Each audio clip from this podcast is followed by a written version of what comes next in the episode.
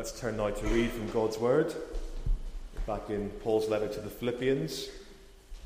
And this time we're going to read chapter 3, verse 1, down to chapter 4, verse 1. A slightly longer chunk. For the sake of time, we're going to focus in our sermon on the first 11 verses, chapter 3, verses 1 to 11. But to get a sense of the whole section, let me read Philippians chapter 3, verse 1 to chapter 4, verse 1.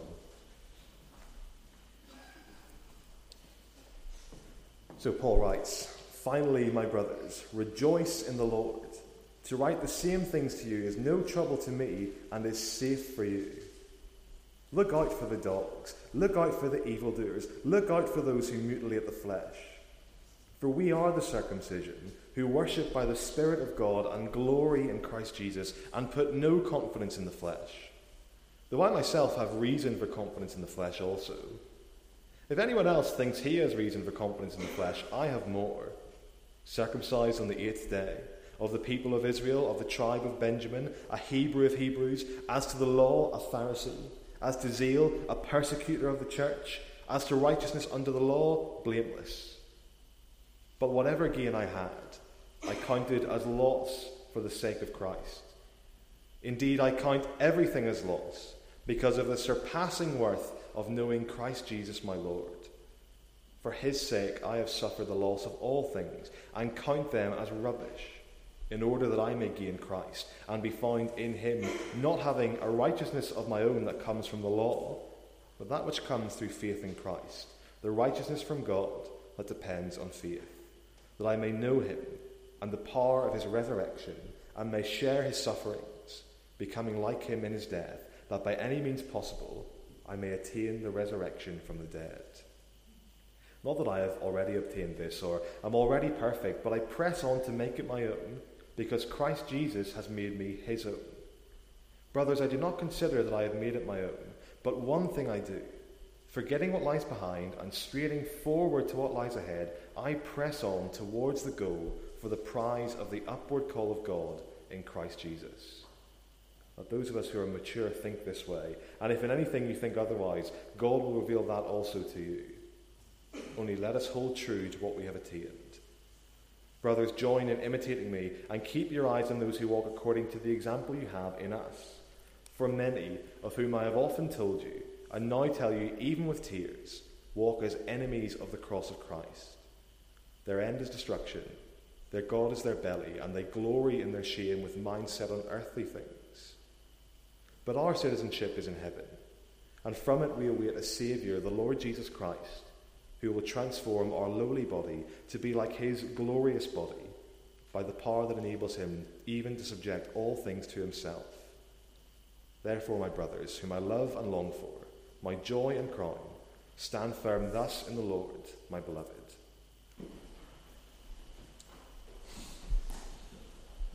Well, I used to be quite a nervous flyer when I was a teenager. Didn't really like getting on an airplane, made me feel a bit jittery. Uh, the way I got over that was just by having to fly quite a lot. When I was studying in Newcastle, I'd fly between Newcastle and Belfast quite regularly. And over the course of a few years at uni, I went from being a quite nervous and jittery flyer to a very confident flyer. I went from being somebody who would listen really attentively to every single line of the safety announcement and read over that little card in great detail before the flight took off, to somebody who just would take one earphone out and sort of slightly listen in to the safety message and just kind of drift off during that part. And so I got to know that safety message quite well. Part of the reason that I didn't have to listen was that I already knew it. I could have probably, if called upon, given that safety demonstration myself at one point in my life. And one line that always jumped out at me, that always stuck with me, was when the cabin crew, they used to say, We're here for your comfort, but primarily for your safety. We're here for your comfort, but primarily for your safety. I always thought that was a really good line because it was their way of saying, Yes, we are here to help you have a comfortable flight. We're very happy to bring you peanuts and drinks and pillows and what have you. But at the end of the day, if we tell you to sit down and put your seatbelt on, you have to listen to us because our main job is to get you from A to B safely, is to get you to your destination in one piece. We're here for your comfort, but mainly for your safety. Well, so far in our studies in Philippians, In a sense, we have seen that Paul cares greatly for the comfort of his friends in Philippi because he wants them to be assured, he wants them to be built up and encouraged with gospel truth. I think it's fair to say that Paul cares about their comfort. This afternoon, we see that he's also deeply concerned for their safety. His repeated encouragement throughout the letter that they rejoice, that they become active in living for Jesus. These are not just nice, inspiring, and comforting words for them to hear. Now, we find out in today's passage that these are things which are key for their safe progression through the Christian life and towards their final destination, the day of Christ. As I say, for the sake of time this afternoon, we're going to focus in on chapter 3 and verses 1 to 11. But we see that this section as a whole begins and ends with two similar commands. Chapter 3, verse 1, rejoice in the Lord. Chapter 4, verse 1, stand firm in the Lord. So, in other words, this whole section of the letter is Paul ramping up his charge to the Philippians to keep going for the Lord Jesus. His charge that in the face of pressure, they must fix their eyes once again on their Lord, maintain their joy in Him, and to not sway from Him. And that central command that we've seen multiple times before to rejoice, well, that is going to be the key to safety in the Christian life for them and also for us looking in this afternoon. So, this is a passage which will once again lead us to joy in the Christian life, and also one which reveals to us how that joy helps to keep us safe. So, once again, we have two headings under which to consider that. We have the two headings rejoice in the Lord and look out, and rejoice in the Lord and lose out. So, first of all, rejoice in the Lord and look out. And we see there in verse 2 that the big command to rejoice is immediately followed with those words to look out. To look out for the dogs, the evildoers, those who mutilate the flesh. Those are three terms which are all being used to describe the same group of people, and they're all pretty severe terms. We've seen earlier in the letter that Paul is happy enough if people are preaching Christ from selfish and rivalry reasons. But here, there's a group of people in Philippi who are doing something quite different. A group of people who aren't preaching the gospel from impure motives, they're not preaching the gospel at all.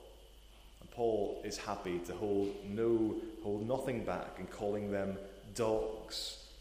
Uh, the Greek word is referring to wild and rabid street dogs, not the kind of tame little pets that we like to cuddle today. They're dogs. They're also evildoers, more literally, evil workers doing evil deeds. They're mutilating the flesh. And that last little clause gives us the biggest clue as to who Paul is talking about. The most likely explanation here is that Philippi, like many other churches around the area, has got a group of Judaizers in town uh, this group of people who are insisting that if you want to be a real Christian, then you have to follow the Old Testament law. And in particular, this group would make a really, really big deal about being circumcised. God doesn't really love you unless you've also become circumcised. And that's why it's the language of circumcision that Paul then riffs off in verse 3, where he writes, We are the circumcision who worship by the Spirit of God and glory in Christ Jesus and put no confidence in the flesh. So, if the Judaizers were essentially saying that to really be one of God's people and to worship Him rightly, then you need to be marked out physically through circumcision, Paul's response is no, no, we are the circumcision, i.e., we have been marked out through God's gracious saving work in Christ and by the work of his Holy Spirit. So, true worship is knowing Jesus and therefore having what we do made acceptable before God through the work of the Holy Spirit. That's what true worship looks like, not any physical, legalistic marker.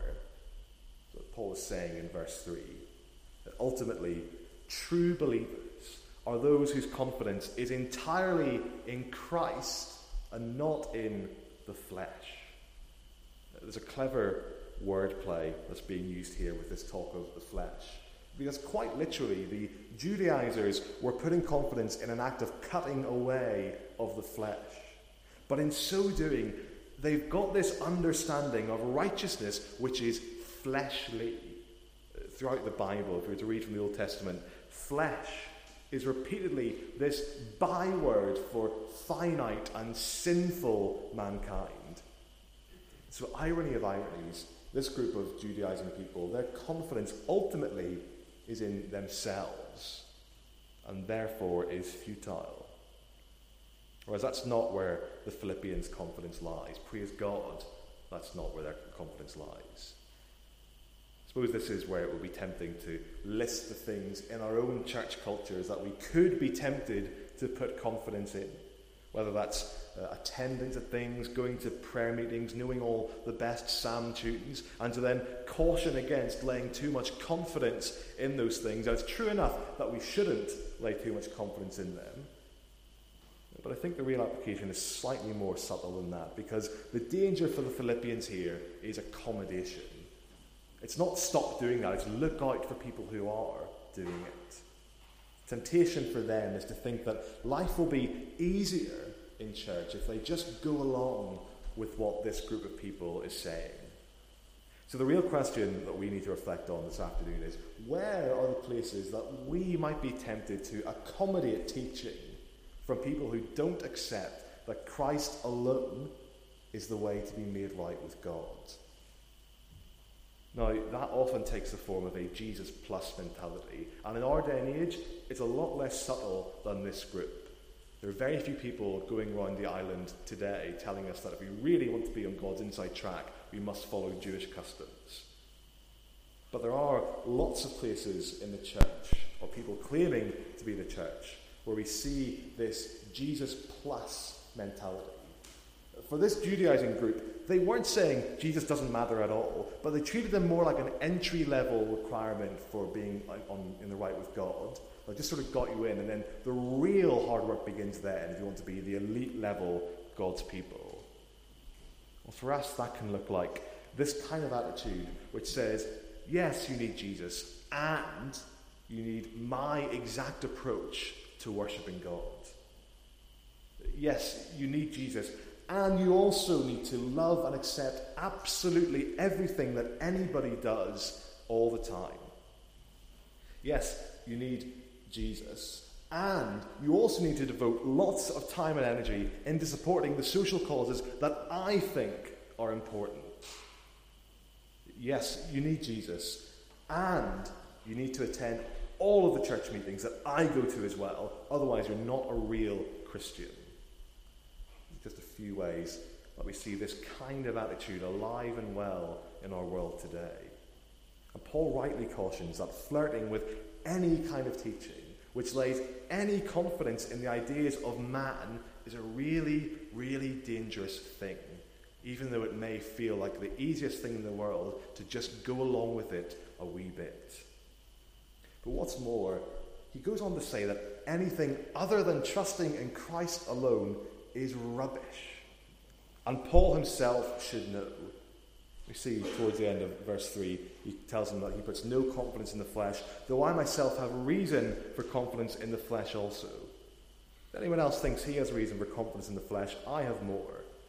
Circumcised on the eighth day of the people of Israel, of the tribe of Benjamin, a Hebrew of Hebrews, as to the law, a Pharisee, as to zeal, a persecutor of the church, as to righteousness under the law, blameless. It's like Paul is anticipating the response from the Judaizing group to his argument so far. It's like they would say, well, what does Paul know? He doesn't get where we're coming from. Of course, he would say that it's all about Jesus. That's because he's a really rubbish Jew. He's rubbish at following all the rules that we follow. So, of course, he's going to say it's all about Jesus instead. But actually, Paul puts them right here. If there's anybody alive who could put confidence in fleshly, religious observance based on the Jewish Old Testament law, it's our man Paul. After all, he himself was circumcised on the eighth day. In other words, to the letter of the law, exactly when it stipulates that circumcision should be done, eight days after birth. So the opponents, they can't say, oh, Paul's just saying that because he himself hasn't been circumcised and doesn't want to be. Because actually, he has been. He's, he's one of them by birthright. And even that is of no value to him. Let me see as well that he's of the people of Israel, of the tribe of Benjamin, one of the two faithful, select, special tribes held up in high esteem.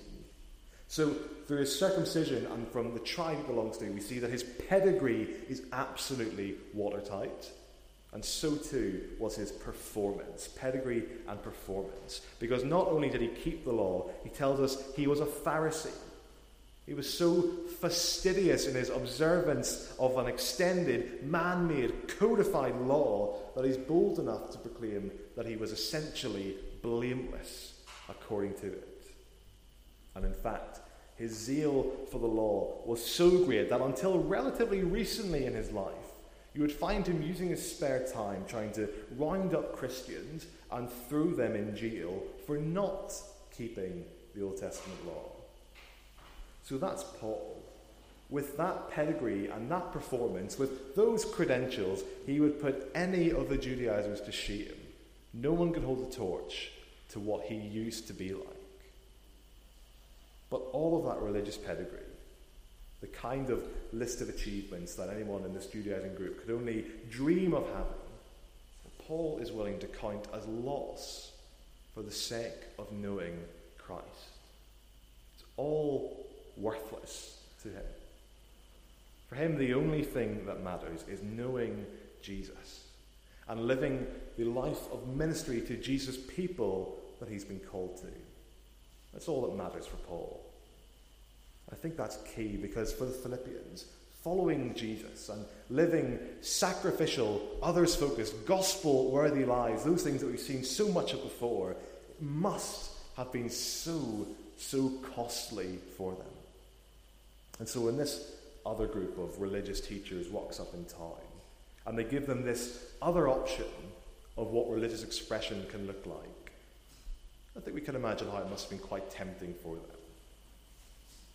We're Scottish Presbyterians, and that means that we're in a, a, tradition which rightly, highly values holding out salvation by grace alone, through faith alone, in Christ alone. And in our heritage, we should treasure that. We should be proud to stand in that tradition. But even for us, even for people who have this rich heritage of a faith completely grounded on God's grace in Christ, it's strange how tempting it can be to revert to the rules, isn't it? I know it is for me. All the stuff that we've seen in Philippians so far about laying down our lives in sacrificial service of one another to the glory of Christ, all that stuff's actually quite hard. It's actually quite tiring. And maybe at the end of another long and tiring week of giving over our lives in service of God's people, especially if we find that our efforts aren't always met with warm reception, maybe then the idea of just following some rules and judging our progress compared to them can be really appealing. The idea of softening the demands of a gospel worthy life and replacing it with just follow these simple steps, just keep these rules. That's how you know you'll be in the right with God, just following a few simple rules. But friends, tempting as those things can appear, they are in fact worthless. They are in fact rubbish. It is so much better to know Christ and to follow him no matter what the cost may be. So these first few verses then, they draw us to compare and contrast the rules-based, man-made approach, which we sometimes find tempting because it lowers the barrier for success, or knowing Jesus, knowing him and the real forgiveness, the true salvation that he alone brings, and therefore seeing the worthlessness of anything else apart from him. Seeing the joy of knowing that it is much safer for us to know Jesus than to toy with any other notion of religious expression. You rejoice in the Lord and we look out for anybody who in any way would tell us that there's another way to be made right with God. Rejoice in the Lord and look out. But it's not just religious expression that Paul has in view, and that's why we're also told to rejoice in the Lord and to lose out in the second half of this passage. Paul, he doesn't just consider his former religious pedigree of, as worthless compared to Christ, he also considers everything as worthless compared to him. We read on verse 8 Indeed, I count everything as loss because of the surpassing worth of knowing Christ Jesus my Lord. For his sake I have suffered the loss of all things and count them as rubbish in order that I may gain Christ. As we think of Paul's circumstances as he writes this letter. He really has lost everything materially along the way, hasn't he? He's lost the security of a, a, normal line of work. He's lost the comfort of a life without following Jesus. He's lost all his material possessions as he's travelled around preaching the gospel and been thrown in jail, and hence even lost his freedom. And yet, he is able, he is willing, more than willing, to lose all of those things because of Jesus. Once again, that's so key that he talks about Jesus here in terms of relationship.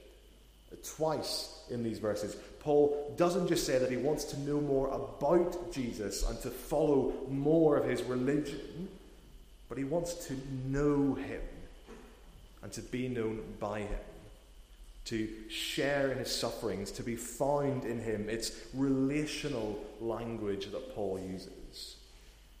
We know that a relationship that's worth pursuing can make us act in unexpected ways. I think of a friend of mine who was courting his now wife, and when he was doing it, they had a big heart to heart conversation about their future. And uh, my friend, who's not usually a very emotionally forward guy, told her, It would make my heart hurt if we weren't to see each other anymore. As you can imagine, uh, that was met with much merriment from the rest of his friend group, and it made a, a feature in his best man speech. But that's what happens, isn't it? When we're pursuing a relationship with someone who, who really loves us, it makes us willing to lose face with our friends. It makes us willing to act in ways that we didn't know we could. And for Paul here, his heart is only satisfied in knowing Jesus and in sharing in the interests of Jesus, even sharing in his suffering. That's one of the absolute central things, one of the absolute keys to joy in Paul's own life of hardship. In being persecuted and suffering, he's just being more closely identified with Jesus, whom he loves. For Paul, nothing, nothing could be better for him than for people to look at him and say, he's quite like Jesus. And so even his sufferings become something he can rejoice in because they make him identify more closely with the Lord he loves. So these verses just add yet another dimension to what we've seen already. I take it that for many of us, we're not actually tempted to have our heads turned by a different form of religious expression because we know that it's all about salvation by grace alone, through faith alone, in Christ alone. We're not tempted to turn our heads away to something else. But I also imagine that all of us will have in some way been tempted to pursue another goal as well as, or even instead of, faithfulness to the Lord Jesus. This kind of thing can creep in in really subtle ways and have disastrous effects. I think of a man who I knew in a church I used to be part of who was offered a promotion at work. And he saw it as a fantastic way to provide for his family and to look out for them. It's kind of thing that his family had been praying about actually for years, probably, about God's provision. And this opportunity came along to get a few more hours at work for a promotion. So he took it. And then when he got this promotion, he got asked to work a few more hours. That was fine, he agreed to that. And then he was working so hard at work that he could no longer lead his Bible study on a Wednesday night. So he had to leave that role. And then he got asked to work just a couple of shifts on a Sunday, just once or twice, so had to miss church. And then it became every Sunday he'd be doing more and more work.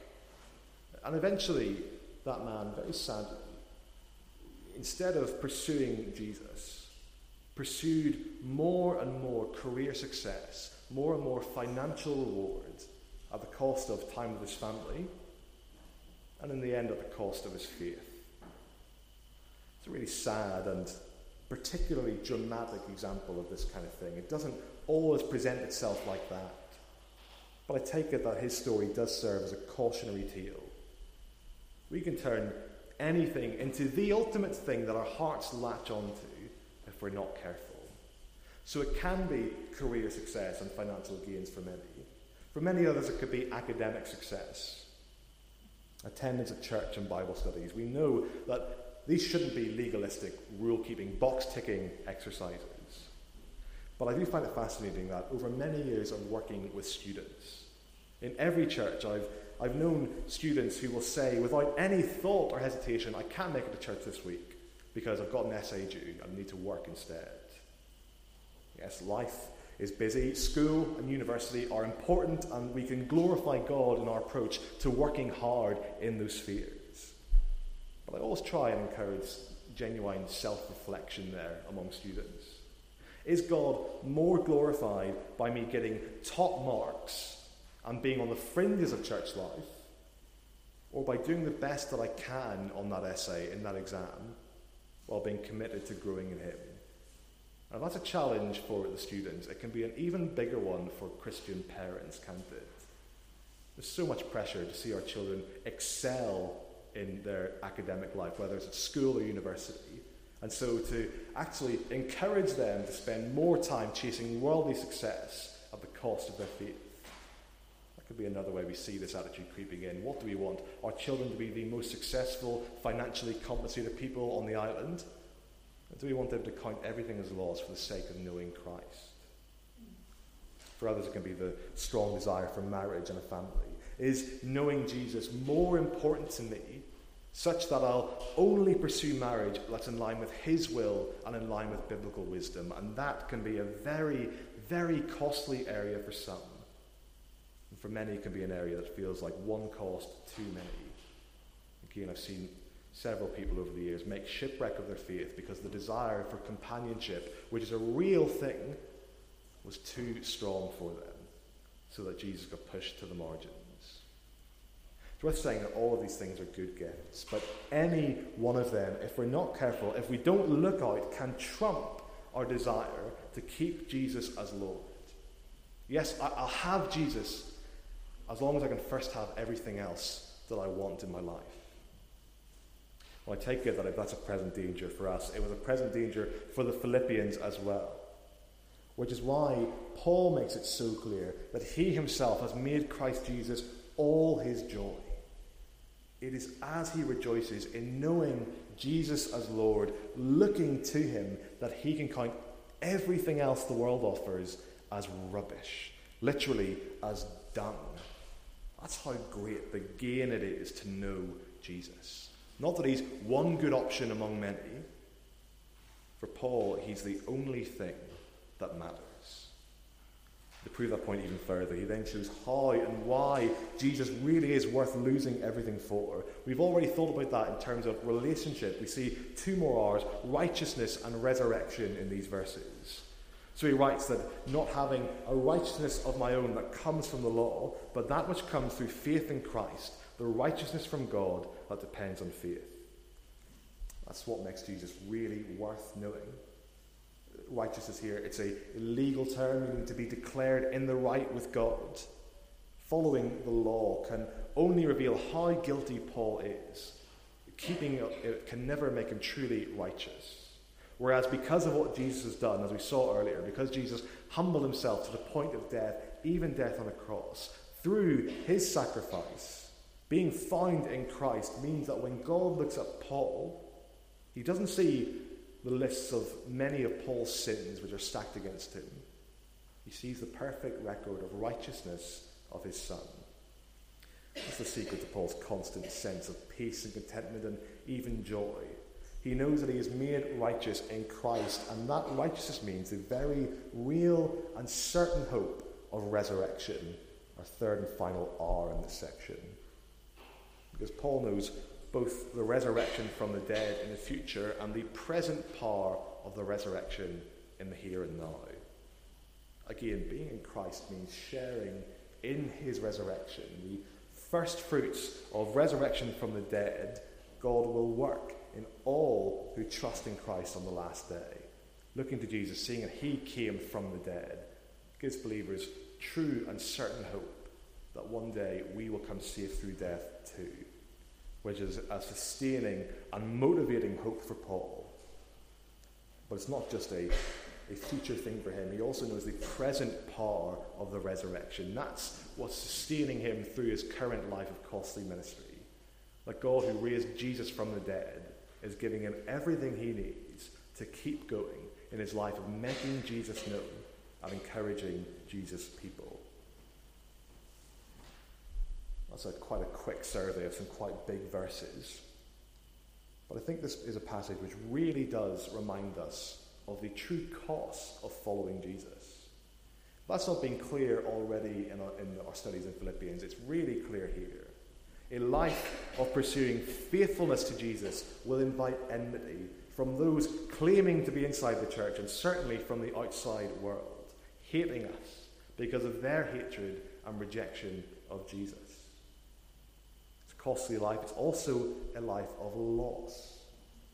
Dying to self righteousness and even dying to self fulfillment and advancement as the world defines it so much of the time putting our natural desires secondary to our desire for Jesus. It's a life of loss. But I hope also that we've seen in this passage that we're reminded of the true gain of following Jesus too. The true gain of knowing Him as Saviour and Lord, of being found in Jesus and declared righteous before God, having therefore our most fundamental need met in a way that we could never meet. And of knowing the power of his resurrection, which gives us that true and certain hope that the world doesn't have, and real life giving strength to live for him each day. So, in summary, as we come to a close and move towards prayer, I do hope and pray that this is a passage which truly does help us to rejoice greatly in the Lord we cannot put our confidence in anything outside of Him. And we should look out for all those who do and avoid that kind of attitude. And then also, as we see the righteousness that He gives in Christ, the resurrection power at work in us if we know Christ, I hope and pray that we see that even if we lose out on earthly goods along the way, true safety is found in looking to Jesus and rejoicing. So as we come to pray now, we're going to pray and ask for God's help. But we rejoice in the Lord and look out for other forms of religious expression. And we rejoice in the Lord so much that we'd happily lose out on all the world affords, knowing that our deepest treasure really is in Him. So, with that in mind, let's stand and I'll lead us in prayer.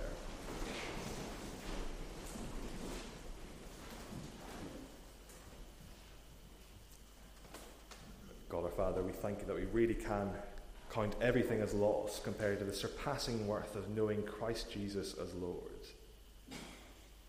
Father, we pray therefore that you would help us to indeed rejoice in the Lord this day. And we pray that you would help us to look out and be wary of any form of religious expression which we may find tempting and may find catching our eye.